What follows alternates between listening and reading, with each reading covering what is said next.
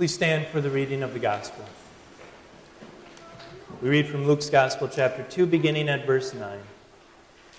An angel of the Lord appeared to them, and the glory of the Lord shone around them, and they were terrified. But the angel said to them, "Do not be afraid, for behold, I bring you good news of great joy, which will be for all people. Today in the town of David a Savior was born for you. He is Christ the Lord." This is the gospel of our Lord, we pray. Let the words of my mouth and the meditation of our hearts be pleasing in your sight, O Lord, our rock and our Redeemer. Amen. Please be seated. Dear fellow redeemed friends in Christ Jesus, the greatest gift ever given. You ever wondered why God would have chosen an angel to deliver the news of Christ's birth to those shepherds in those fields? Were there no prophets available? Were the priests and the Levites all on vacation? Why didn't he use the sheep? You know, he had used a donkey before, Balaam's donkey, to correct him. Maybe he could have gathered a choir of sheep to tell the shepherds about what had happened in Bethlehem. Were all the reporters for the Bethlehem Bee busy covering a camel crash, a multi-camel pileup somewhere?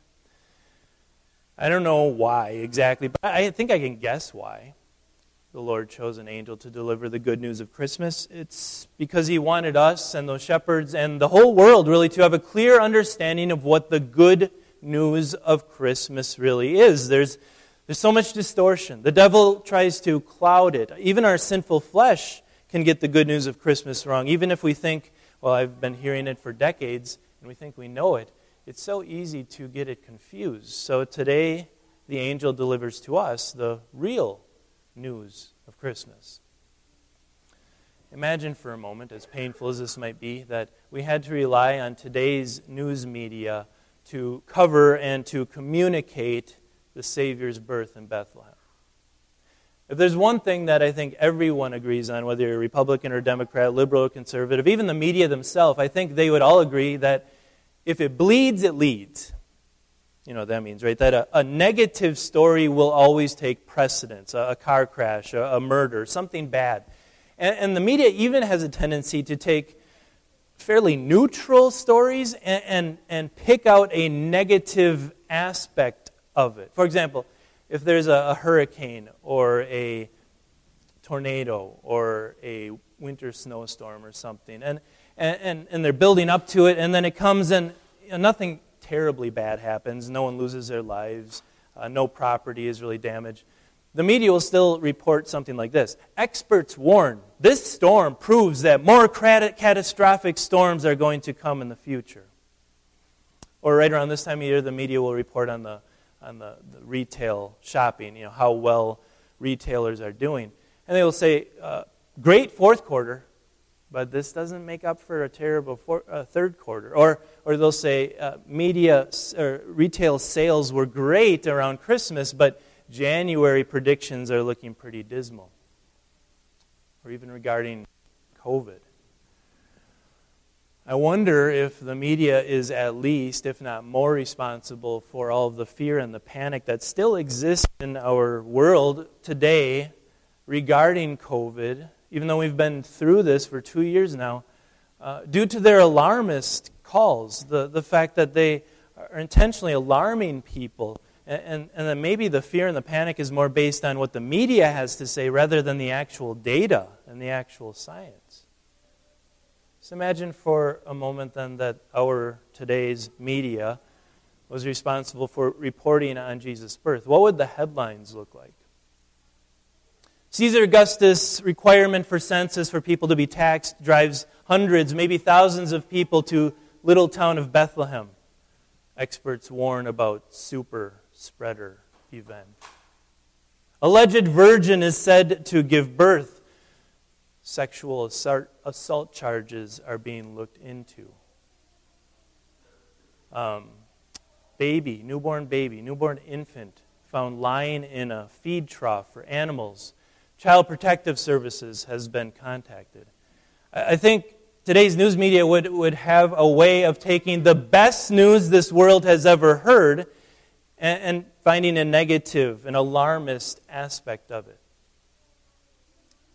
The media is not Christian, though. We shouldn't expect anything from them. But we're Christian. Do we ever do the same thing? Do we ever find anything negative about Christmas or turn it into a negative thing in our lives and the lives of the people around us? It's been months of preparation, right? Planning and baking and cooking and buying gifts and all the other things that go into getting ready for this day. Do we ever get to this day and we feel kind of like the Grinch or like Scrooge and say, oh, I just want it to be over now. Bah humbug. It's Christmas. Let's move on. Let's get back to normal life. Even though, for Christians, this is the first day of Christmas. It didn't start in September when the sales ads for Christmas came out. Christmas starts today and goes for the next 12 days. Are we ever just ready to have it over with? Do we ever turn the good news of Christmas into bad news in our lives? Are we so stressed out by this point that all we can do is complain? What about when anybody asks you about what your Christmas was like? What do you focus on? Doesn't it kind of, if it bleeds, it leads, happen in our lives too? That if someone asks me or us how our Christmas went, we can easily focus on the negative aspects. Well, Grandma wasn't here this year, so we really missed her. The ham, the turkey was dry. I didn't get what I wanted, and I forgot to get a gift for the person I should. We can focus on the negative aspects so easily, right? We can taint. We can make the good news of Christmas bad. But you know, the only way that we can do that as Christians, the only way we can make the good news of Christmas bad, is if we pretend that Christmas is all about us. It's not. If we ever think that Christmas is bad news, it's because we're focusing in the wrong place, on ourselves and not on that manger in Bethlehem. We should repent of that. I think today's news media, they would turn the Christmas story negative, and they would also get a lot of the details wrong. Has it become clear to you, as it has to me, that the media today isn't as interested in reporting on just the facts as they are in pushing their own chosen narrative? That they will subtly twist or distort the facts just to get a particular message across. I could come up with dozens of examples. I'm sure you could too, but I'll just pick out one. On November 22nd, CNN reported this. At least 5 killed after SUV plows into Wisconsin holiday parade. An SUV did not drive itself into a holiday parade. I'm sorry, that's not true. That is twisting the facts to spin a narrative. And that wasn't a holiday parade. It was specifically a Christmas parade. It wasn't celebrating Kwanzaa. It wasn't celebrating Hanukkah, but Christmas. That's just one example of how the media will shade the facts to get a particular narrative across. They didn't even report most of the facts. I think they'd probably miss the facts about Christmas too, wouldn't they? Instead of Jesus being born in Bethlehem, he'd be born in Bethany. Instead of being laid in a manger, he would be gently placed in the manager's office of the inn where they were staying. Instead of being wrapped in swaddling cloths, maybe they'd be wrapping him in a straitjacket. Instead of being a virgin, a miracle baby of a virgin, he'd be an illegitimate child. They get the facts wrong. That's my guess anyway. Do we ever get the facts wrong? Do we ever skip over the actual details of the Christmas story in favor of a different narrative that is more appealing to our sinful nature? For example, have you ever put change into one of those little red kettles that you find outside of stores? Did you think you were doing a good thing in doing that? The thing is, the Salvation Army is a heterodox church. The Salvation Army is Arminian. They believe that you must make a decision for Christ. They also allow women and children to preach in their churches. They don't celebrate the sacraments at all. They are a false teaching church. And by putting money into those kettles, you are actually supporting false doctrine. John warns us against that. In his second letter, he says, you shouldn't even wish a false teacher well, because by doing so, you are participating, you are joining yourself in their wicked work. Do we ever allow the lie of self-righteousness that underlies that fat guy in the red suit and the elf on the shelf to linger in our homes? Do we allow our children to kind of go along with it, thinking, well, it's cute, it can't be that harmful? And yet it is. It is very clearly theologically teaching our children that you must do good if you expect good. And you can never do good enough to earn anything good from God. Whoever twists the facts of the Christmas story or dismiss the facts in favor of something, ever think, you know, the real meaning of Christmas is something like the Christmas story or A Christmas Carol, the movie. You know, the real meaning of Christmas is that Jesus came to turn us into better people and to make us more loving and kind to others. You know, if we fall into any of those narratives, we are distorting the Christmas story just as much as if you thought or taught that Jesus was born in the North Pole and stuffed into a stocking and hung by the chimney. Those narratives are false, and they lead us away from the actual facts, the actual good news of Christmas. So if the media was reporting on Christmas today, I think they would find bad news. They would turn the good news into bad news. They would distort the facts or leave out the facts in favor of their favorite narrative. And they'd also censor or change the good news in some way. You see, because the good news of Christmas is the miracle of the incarnation of our Lord. It's the miracle of God taking on human flesh. But the media doesn't report on miracles. I shouldn't say that. The media reports on reported miracles, right? So if someone pops up their toast and it comes out with something that looks like the face of Mary on it, the media will report someone believes that their toast looks like the Virgin Mary's face. They will report that someone or some group of people believe that a certain thing happened and they call it a miracle, but the media can't report it as fact. What the media does, and what many people do, is locate truth in the heart of a person. If you believe it, it is true. And we can't do that as Christians. We can't put the foundation for the good news of Christmas in our hearts because we believe it. If we do that, we lose all objective comfort that there is in the actual, factual good news of Christmas. If a good Christmas relies on what is in your heart or your mind, then you lose the objective facts. And everything else has to be perfect, right?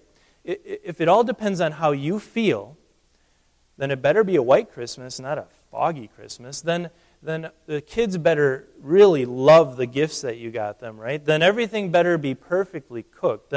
Then everything better go just as you planned. If it's going to be a good Christmas, if the difference between a good Christmas and a bad Christmas is how you feel about it. We can't do that as Christians. We lose so much if we do that. Now, the media can't report on that because the media doesn't believe in miracles. The media can't report on miracles. The media will never confess that a virgin gave birth. The media will never spread the news that an angel and a host of angels showed up to some shepherds in a field and proclaimed the good news to them. In fact, today I think if that angel made that same announcement, he'd probably have his Twitter account canceled. The media cannot report on things that are miraculous, like the incarnation of our Lord, like God taking on human flesh. The media will say things like this if they were to report on a story like this today. They would say, none of this is real, but we're reporting it because some people believe it, because Christians believe that on this day the Son of God came out of heaven, was conceived in the Virgin Mary by the power of the Holy Spirit, was born in the little town of Bethlehem, and he did all of that so he could suffer and die for the sins of the world. Some people believe that, they would say, but that doesn't make it real. Now there, I agree with them. Faith does not make Christmas real. For example, if the shepherds had listened to that angel and simply rolled over and got back to sleep and never gone to Bethlehem, Jesus still would have been born. If Mary and Joseph had not listened to the command of the Lord, if Joseph had quietly divorced his wife, and if Mary had not pondered up all these things in her heart, Jesus, the Savior, would still have been born. Jesus' birth doesn't even matter on whether we believe it or not, or whether anyone believes it or not. It is factually true that in the town of David, a Savior was born. He is Christ the Lord. That is the center, that is the focus of our faith. But our believing doesn't make it any more true.